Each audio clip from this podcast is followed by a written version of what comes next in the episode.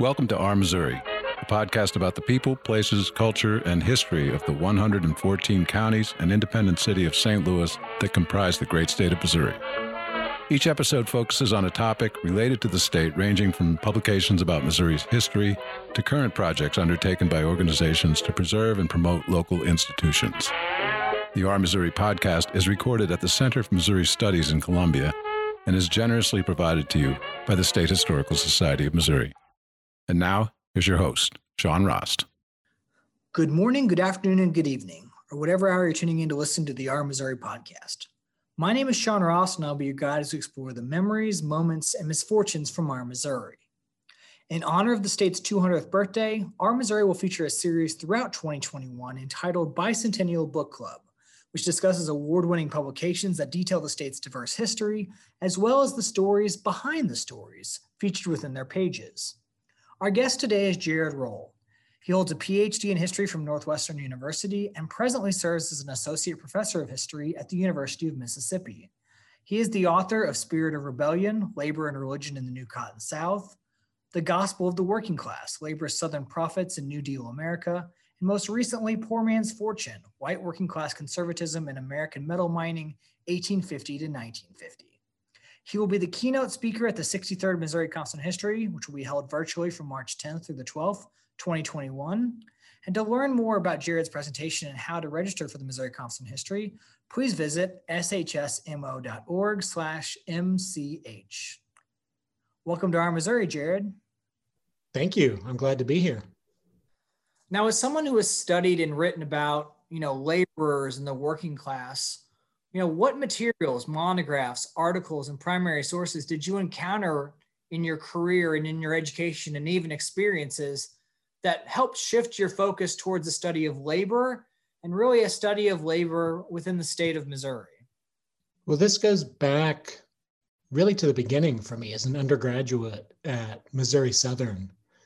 We were assigned Nell Irvin Painter's Standing at Armageddon, which is a great synthesis of the late 19th and early 20th centuries in, in the United States uh, that really puts labor history, uh, American radical history at the forefront uh, of her narrative. And in that book, she mentioned the Appeal to Reason, which was the leading socialist newspaper in the United States at the time, uh, around 750,000 subscribers nationally. And Nell Irvin Painter kind of offhandedly mentioned that this was published in Girard, Kansas, uh, which to me, as an undergraduate student sitting in Joplin, Missouri in the late 1990s, uh, was just astounding. It just blew my mind that the nation's largest circulating socialist newspaper was not headquartered in New York City or someplace like that, but actually Girard, Kansas, which uh, in the late 90s did not give any indications of being a socialist hotspot. Um, and so really that that led me down a whole path of investigating uh, the history of American radicalism more broadly and, and particularly in Missouri. Uh, it led me to the summer after I finished at Missouri Southern, um, taking a, a, research gig at Pittsburg State University where the Appeal to Reason archival collection is held. It was discovered in a farmhouse in the 1970s and had never been fully processed with a finding aid. Uh, and I did that work uh, the summer after I graduated from Missouri Southern, um, which kind of really set me up with a set of questions about American radicalism, but also American working class history and, and the social and economic basis of those radical ideas, particularly in um, the Midwest uh, and in Missouri in particular, which is what I turned to in my, my first semester of graduate study uh, uh, for a research paper. Now, looking in at, at, at, your first book, Spirit of Rebellion, tell us about the origins of that book project. Yeah, the origins come out of that first semester research paper, which is inspired by the Appeal to Reason and Nell Irvin Painter. I was interested in exploring the Socialist Party in Missouri in the early 20th century, and I'd envisioned a comparative study of German socialists in St. Louis with this rural socialist movement that I'd learned about in Southeast Missouri, Missouri Boot Heel. Uh, and I just happened to start on the boot heel part of that project, maybe because I, I don't speak German, but I started on the boot heel side of that project first and discovered this really rich history of rural labor, political organizing, often very radical uh, in the Socialist Party in the 19 teens, but stretching from, from the early 20th century all the way through the 1930s and 1940s that revolved around the efforts of farming people, small landowners, renters, sharecroppers, um, to try to gain hold of, of land ownership in this period. And, and the radicalism came in as part of their efforts um, uh, to deal with the reality that that land ownership was was becoming less and less possible for them. So that first seminar paper that was looking at socialism in Southeast Missouri then turned over a couple of years into my entire dissertation, which was looking at rural radicalism in the boot heel uh, from the, the late 19th century all the way through uh, the 1940s. Now, something that's so striking, especially in looking at the population in that portion of Missouri in the boot heel, is that as we get into the 20th century, there is a major population movement and influx in that part of the state. So tell us a little bit about that migration of people into the area.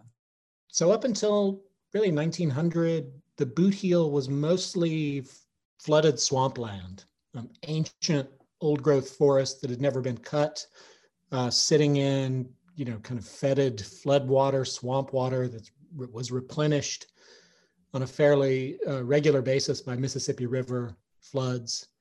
But in the early 20th century, uh, railroad companies got access to that land very cheaply and began uh, spun off these uh, timber subsidiaries uh, that came in to cut the timber, sell the timber. Um, and then they were kind of left over with these flooded swamplands with stumps in them. Um, and they rented out plots of land then to small farmers, uh, family groups, uh, to clear the stumps and make that land farmland. And so tens of thousands of farmers, farming families, people leaving what seemed like hopeless situations in other areas. First, really the lower Ohio River Valley, but also the Ozarks generally, came to Southeast Missouri to take advantage of this situation in hopes that they would be able to work their way up to land ownership, to be able to claim some of this rich boot heel land from their own, for, for their own. And th- this first wave of migrations, really 1890s through the 19 teens, is mostly white uh, families uh, from the Ozarks, from the Ohio River Valley. Uh, but their success uh, opened up in the late teens the possibility of, of larger scale agriculture for those who owned the land. And they began turning what were corn and wheat farms uh, over to cotton. And to effect of that transformation, landowners uh, began recruiting African American families from lower down in the Mississippi River Valley, from eastern Arkansas, western Tennessee, uh, the Mississippi Delta, um, to bring their expertise in cotton to kind of install this cotton uh, revolution. So, again, then another wave of tens of thousands of rural families arrived in southeast Missouri. Uh, they too coming with this expectation that working up what was known as the agricultural ladder. They could move from sharecropping to tenant farming to renting, and then one day to land ownership in their own right. So, two very different kind of sources of this in migration, but really driven by the same central idea, and that was acquiring land uh, to become independent producers um, uh, for, the, for themselves, but also for their families. Something that's quite striking with these agricultural laborers is that in many cases they're trying to work together and they're trying to improve the lives and the safety around them not just simply for themselves but for a kind of a collective group. What is really the this activism this effort to work together? Where does this come from you think? Well so they they arrive first i mean their collective efforts are really community building efforts. So these are migrants. You know they're not they're not coming in in connected ways. That it's a family by family decision. Um, but they're coming from different places and they're arriving in, in the boot heel without towns without established community institutions. So really the first collective efforts is to build those communities. Um, family groups were central to that but family groups then united in social institutions particularly the church uh, is important for both white and black migrants to boot heel.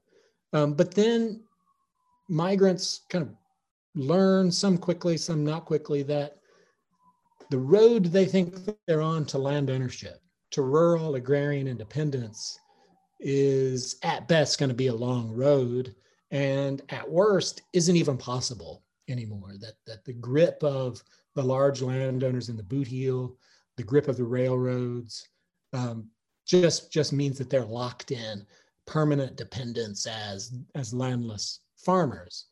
And so they turn to social and political alternatives um, to try to challenge the power of those who are in charge in the boot heel. Uh, white farmers in the 19 teens, uh, many of them turned to the Socialist Party, kind of really being attracted to this radical critique of American capitalism, but also its application in large scale kind of plantation agriculture. Um, they uh, uh, vote for socialist politicians, you know, electing uh, local officials in, in some boot heel towns, um, but also turning to extra political violence, using the Socialist Party as a, as a way to organize uh, armed attacks, uh, armed threats against landowners as a way to try to compel a better deal. African American farmers follow a, a, similar path, you know, establishing family groups on the ground, building communities, anchoring those communities in, in church and school institutions that, that they're developing uh, within the confines and limitations of, of Jim Crow, uh, which uh, the boot heels is, is, racially segregated at the time.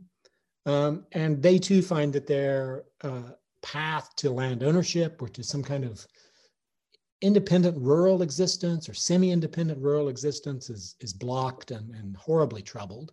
And so in the 19 teens, they turned to uh, Marcus Garvey's Universal Negro Improvement Association, which is based around ideas of Black nationalism, of Black independence and self-determination, and even armed self-defense, often against uh, poor white farmers who are organizing for extra political violence in the Socialist Party. So Garveyism and Black nationalism by the 1920s seeks to reinforce and strengthen those efforts at uh, uh, self, kind of self-contained, self-governance, insulating themselves from white society as much as, as possible in this quest for uh, uh land ownership and rural independence. Now, as I, as I show in the book, both of these strategies break down in the 1920s, particularly uh, when the Great Depression starts to hit, like nobody's on the road to rural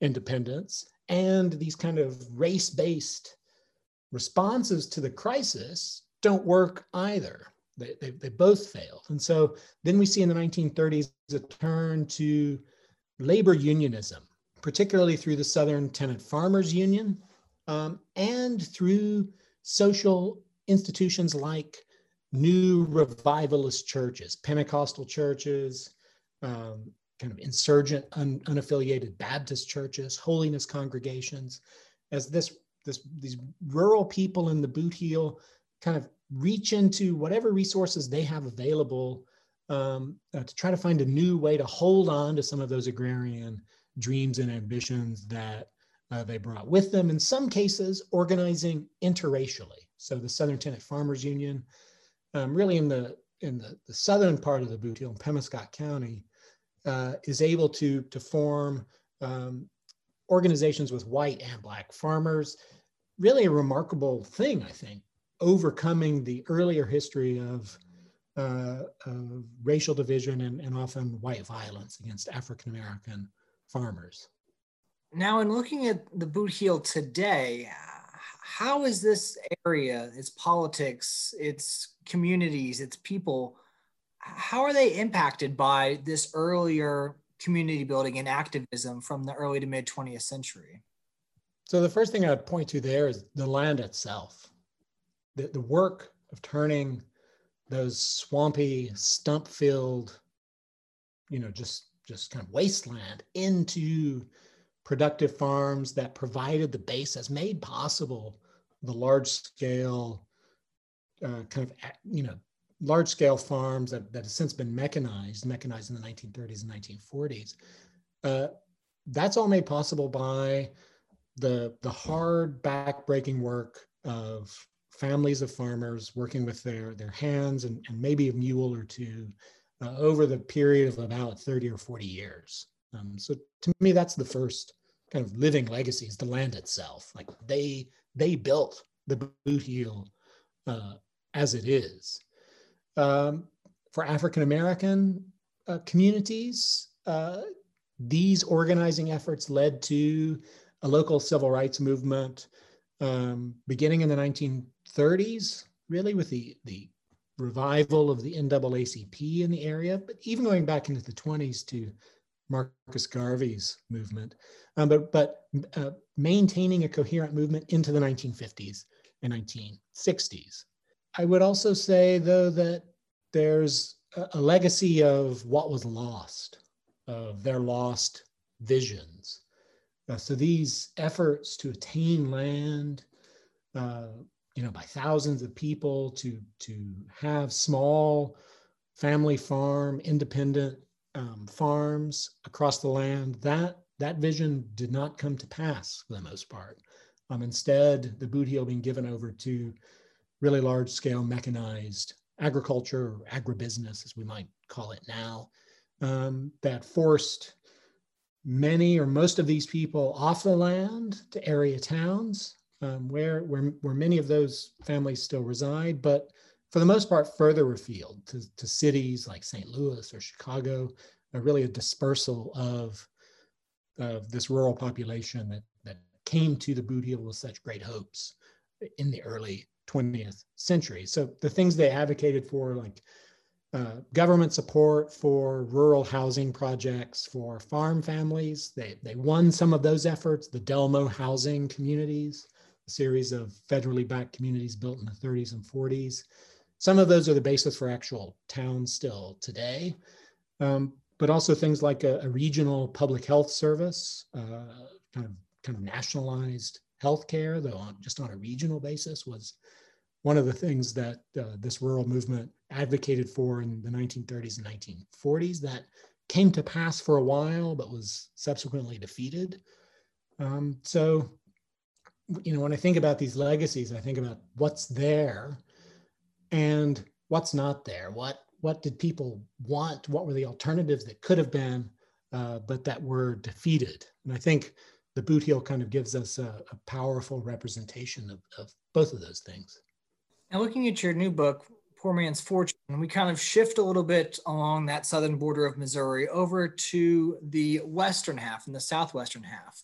So, what drew your attention to this tri state mining district? When I came up with this idea for this project to look at miners in the tri state district, I was teaching in the United Kingdom. And I just finished Spirit of Rebellion and the kind of related book, Gospel of the Working Class, uh, which came out of Spirit of Rebellion. Um, but but wanted to do a new project, wanted to do an archival project, um, something different but not too different, and I, I, needed to find a way to do the research while based in the United Kingdom, and so. And I had a small child at the time, and so I thought, well, I should do something that's close to my parents, so I could, you know, drop my child, and then, and then go do research. So I was looking at Southwest Missouri um, generally, uh, but then was in Seneca, Missouri in, in 2008 for a wedding. This wedding was, was badly disrupted by the tornado that hit Picher, Oklahoma um, uh, at the same time and, and kind of almost wiped out the wedding. And, and this tornado that hit Picher, it turned out, was the kind of natural disaster that ultimately gave the federal government uh, power to clear out the town of Picher, which had been suffering from environmental damage, environmental degradation for decades. but where the people had actively and consistently resisted federal efforts through the EPA to kind of address this environmental legacy of mining in the in the district. So this tornado comes through and, and damages a bunch of houses and gives the federal government the, the leverage to finally buy out the residents of Picher. And this is around the time of the 2008 election, um, you know, debates over Obamacare, things like that. And so I was, I became interested in this long-standing effort to resist federal help to uh, remedy environmental damage. That was a legacy of the, the mining industry. And so I began kind of from a very contemporary perspective and soon learned that this was not new in the 1980s and eight, uh, 1990s, this resistance to the EPA, but actually uh, discovered a, a, series of similar processes and responses of anti-government thought and action and anti-labor union thought and action going all the way back to the 1890s, not just in Oklahoma, but in the Missouri part of the tri-state district in Jasper, Newton, and Lawrence counties as well. And, and to kind of understand that, then I realized I had to go further back. And, and ultimately, I kind of went all the way back to the beginnings of the tri state district in the late 1840s and 1850s in looking really at, at, at, Missouri history, you know, there's often a focus when it comes to mining on that kind of lead belt area south of St. Louis. We could think of communities around St. Francois County, Iron County, even down in Madison County. And yet, how did this tri state mining district, really much farther down southwest Missouri, how did that develop in the 19th century? So, in the 1840s, uh, when area farmers, the farmers in Southwest Missouri, they, they, they, they basically hit surface lead with their plows, discovered it on the banks of, of creeks and rivers where the water kind of un, uncovered it. M- many of these uh, lead, kind of surface lead mines have been worked by the Osage and, and previous Native American inhabitants of the region. This was on the western boundary of the United States. So, you know, we're talking 10, 15 miles to what was then Indian Territory or after 1854, Kansas territory. So the, the lead that was discovered was rich on the surface, but very fragmented, but also very far removed from markets. So St. Louis is the nearest market, but there was no railroad to Southwest Missouri. It was just a long, really long and brutal wagon ride. You know, if, if you imagine like how much lead you need to put in a wagon to make money off of it and how long it takes to take a wagon from what would be Joplin to St. Louis. It's just really tough. Um, and so this kept out bigger investors, the kind of investors that would, would go into the, the eastern Missouri lead belt, where, where you had easy rail access to the Mississippi River and ultimately the smelters in St. Louis. That was delayed. And so that allowed individual prospectors, small groups of working miners, uh, many of whom who came from Eastern Missouri, or they came from the upper Mississippi lead mines in, in Wisconsin and Iowa and Illinois. And they came, found their way to Southwest Missouri, where the land was sparsely settled. The federal government had cleared out Native Americans. Much of the land was in public land. There's no real government on the ground they're able to uh, uh, exploit, discover and exploit, explore these lead deposits and turn themselves into fairly successful owner operator miners. These are, are small mines, shallow, so they can be operated by human muscle or animal muscle. And actual working miners could then literally own the product of their labor and sell it on national markets that they they devised a way to get to um, by actually by floating the the ore west on rivers like the Spring River and then down the Arkansas River in Mississippi to New Orleans and then eastern markets. So the small scale method of mining, first as prospectors, then as small working partnerships, um, owner operators, uh, created this ethos in Southwest Missouri. Uh, and then in southeast Kansas, as the kind of pattern of discovery, as, as more and more miners came and kind of fanned out across the uh, landscape, um, created this ethos that, that this was a poor man's camp, a place where uh, a man with, with no or little working capital, but an appetite for risk, an appetite for hard work could come and become independent and perhaps become wealthy, uh, which was really different from most mining districts in the United States, where very quickly large corporations uh, brought in heavy machinery, heavy capital investment, um, obliterating any chance of owner operator miners. Um, but, but that poor man's camp ethos was actually based in reality in the tri state district.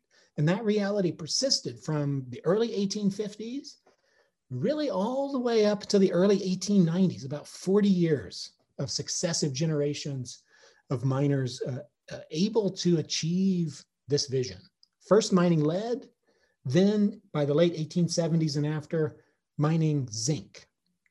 Um, but, and it's really that process of zinc that led to many of these small owner operator mining companies to begin to invest in more and more machinery, still rudimentary compared to the Eastern Missouri lead belt or, or mines across the West, um, that ultimately would close off the poor man's camp opportunities for the vast majority of working miners by the 1890s.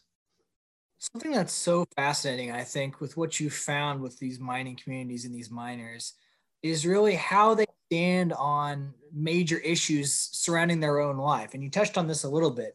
You know, we could think of the agricultural laborers of the boot heel, you know, working together to bring about, you know, attempts at unionization, attempt at intervention, and even the story of laborers nationwide in the 19th and early 20th centuries is is typically a story about, you know, workers' rights, workers' coordination, and unionization. Yet, how did these miners in the tri state mining district look at outside help or outside efforts at unionization or even outside attempts to improve what might be their working conditions? So, miners in the tri state district in this poor man's camp period in the 1850s to the 1890s, they came to the district to make money.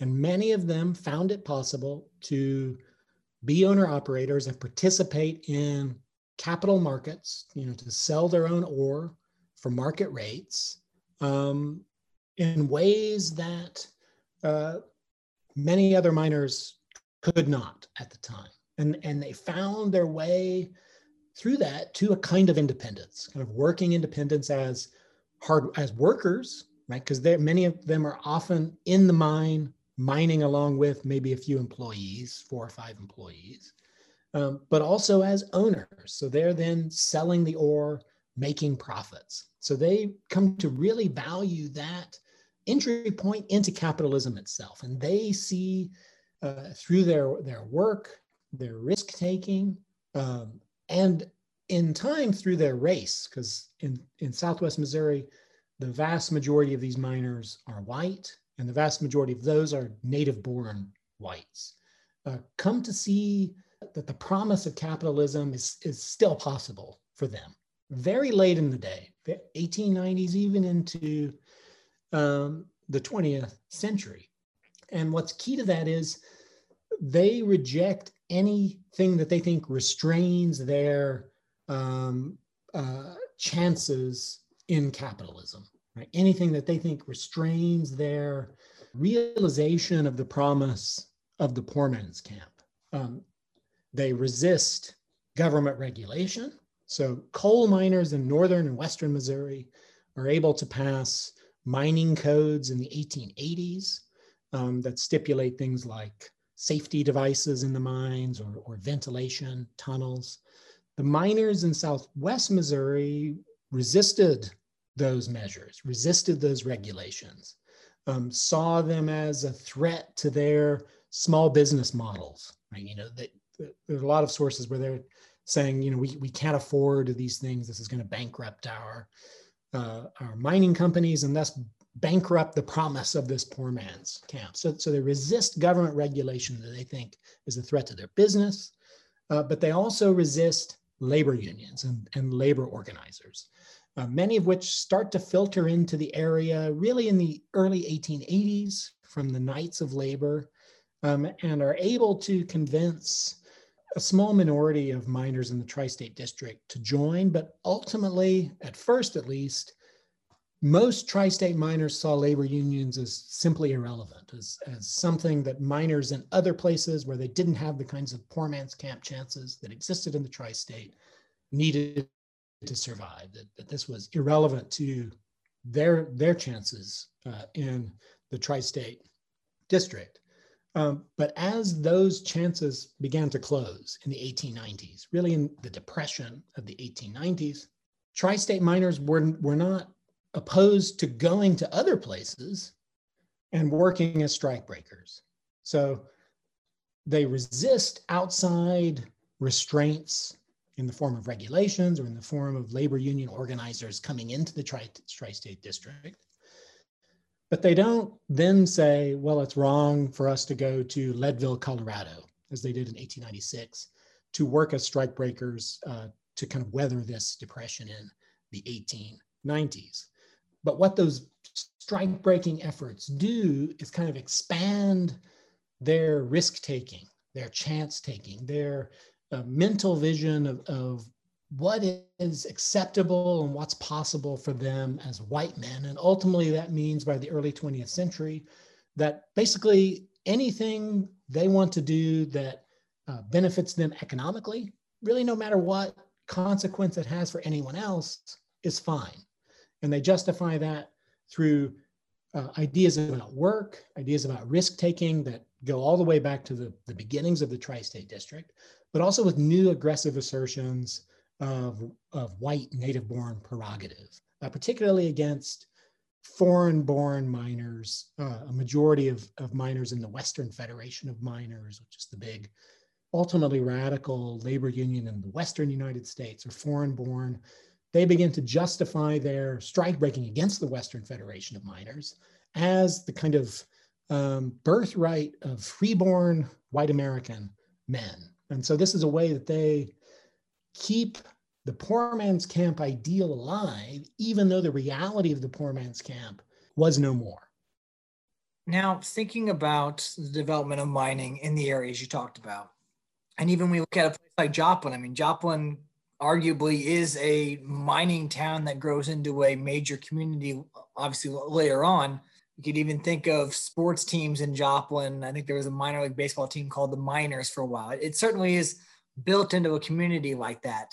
So how has this history of mining history of really this uh, poor man's fortune history of these of these mining communities really impacted this area of southwest missouri? Yeah so uh, very basically the mines the poor man's camp, this whole history of, of mining uh, discovery is why most of these towns exist from Granby to Webb City, Carterville, uh, Oronogo, Joplin, Galena, Kansas, Picher, Oklahoma. These towns would not have existed uh, like they exist today uh, without the mining. Um, this is a, a, region that's the, the basic framework of the region's laid down on the geology of the mines and, and the, the, the manner and pattern in which they were mined. So I think that's important just as a just a beginning, thinking about the, the landscape, where people live, where these towns are, all determined by the, the nature and pattern of the mining. Uh, there has been obviously a, a, catastrophic environmental cost to this lead and zinc mining heritage um, that has and continues to affect um, towns in southwest Missouri, uh, southeast Kansas, and Ottawa County, Oklahoma, um, particularly Picher, where um, the, the deepest, richest ore was discovered in the 19 teens, and, and thus where the kind of environmental degradation uh, is worst. But if you look at, like, go to Google Maps and look at the satellite view of Southwest Missouri, you can pan back pretty far and you can still see the barren soil uh, that's been ultimately poisoned by mining waste. That even though that a lot of that's been remediated and, and fixed by the EPA over the years, you can you can overlay a mining map from say 1910 on a map of Southwest Missouri, satellite map today, and you can see exactly where these mines were. Uh, so uh, that that is a, a powerful and important legacy as well. And I would say that these communities, uh, to me at least, you know, I'm from Lawrence County, so from Mount Vernon, so you know, 35 miles east of Joplin. I went to college in Joplin. That Joplin, Webb City, Carterville, these places have always felt differently to me than Springfield, you know, 30 miles east of where I come from. There's always it's always been a much I don't know much more working class feel to these places. Springfield, in a way, feels more cosmopolitan, but Joplin and, and Webb City and Carterville still, to me, have that grit that comes from these mining communities and comes from this history. Um, and it's one that is has been what, what I call a working class conservative culture, not since the 1960s, you know, kind of backlash against civil rights and the Great Society, but, but going all the way back uh, to the middle of the 19th century. And I, I still think you can, can feel and hear and see traces of that in those places today that, that even though the history of conservatism in the United States has tended to, to blend areas together, right? To make Missouri, for instance, seem or sound politically a lot like Mississippi, um, you know, where, where I teach. I think you can still the, the grasp and, and sense those gradations of difference that, that echo this history in Southwest Missouri itself.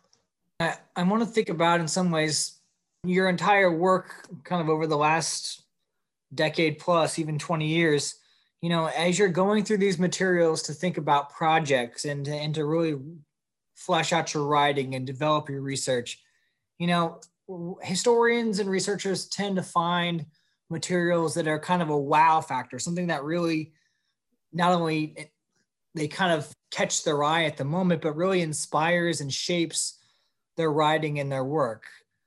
What's a wow factor or a wow moment from your latest book that really kind of caught your attention and, and shaped what you were doing?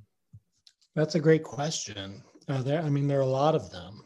So I would just say overall, my, my first real wow moment as scholar doing research, you know, on a in graduate school was was not a one source, but was actually a collection of sources, and that was the newspaper microfilm collection at the State Historical Society of Missouri, which I think is an absolute treasure of a resource. And now, you know, that's just just going there as a graduate student, kind of walking those aisles with those cabinets full of microfilm, being able to pull those out, dive deep into the history of, of the boot heel, you know, then cross-reference things with with things from St. Louis newspapers. I mean, that just blew my mind. And, and really, I think that's a, a jewel that really stands out from research in most other states. You know, I've been to Oklahoma, I've been to Kansas, I've been to other places, and really the resources at the State Historical Society of Missouri uh, shine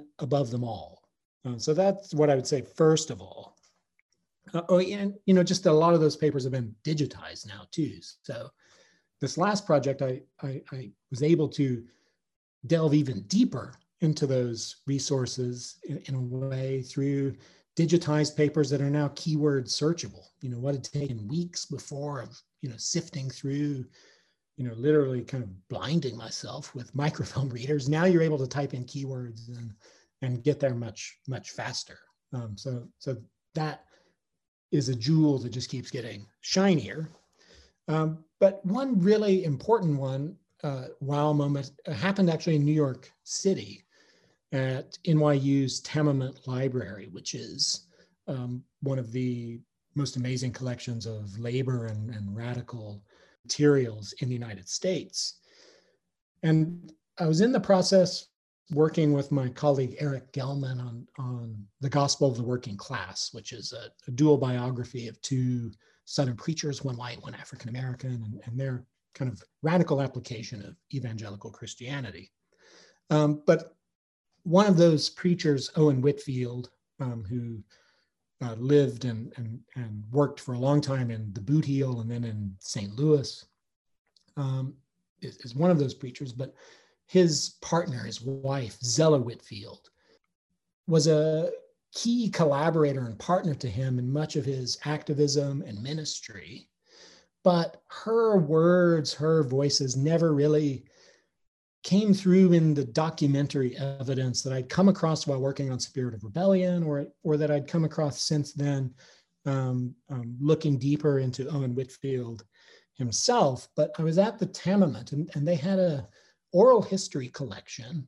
Um, they have a bunch of, of great oral history collections. They had, they had one that was Oral History Collection 500, which was kind of unprocessed, uncatalogued oral histories on cassette tapes, on video reels, transcripts. Um, and in this finding aid, one of these cassettes said it was a recording of a family interview with Zella Whitfield from the 1980s. And it just, I'm not sure how it got there, but I'd never, I wasn't even really looking for it. But it just blew my mind that there was this cassette tape, but it was in the unprocessed collection, which was in this warehouse, not at NYU, but down the street in, in Midtown Manhattan. And the archivist let us go and kind of plow through this, dig through this box, these boxes of unprocessed oral histories. And then I found finally this cassette tape. So we had to leave the warehouse and then come back to NYU and then actually get to listen to it. And it was two sided, you know, 60 minute family conversation of Zella Whitfield in the early 1980s with her children talking about her history and Owen Whitfield's history of activism and ministry um, in the boot heel. And it's in that discussion where she talks about how they used to go to meetings of Marcus Garvey's Universal Negro Improvement Association in Mississippi County in the late 1920s, but that they, they, they were never members because they couldn't afford to join, but they were really gripped by the ideas. And I'd always suspected that the Whitfields had been influenced by Garveyism, but I'd never found any documentary evidence because they'd never joined. So they never showed up in membership lists. But here in this cassette tape that, you know, just by absolute sheer luck I found was not only evidence that they had belonged to the UNIA, but here was Zella Whitfield in her own voice, the thing that had eluded so much of my research. I'll just really never forget that experience of of discovering that, of listening to that, of, of processing it, all in this very non-boot heel context of mid midtown Manhattan. That's that's that really is impressive. I I'm audibly saying wow right now. That is uh, amazing to think about and finding something you thought was not there, and then all of a sudden you have the person's actual voice telling you what they were doing in the 1920s and 1930s. I think that's that's absolutely fascinating and it's oral history. You're an oral historian, Sean. Uh, you that know, yes, you know, just, just, just, testament to the importance of those interviews.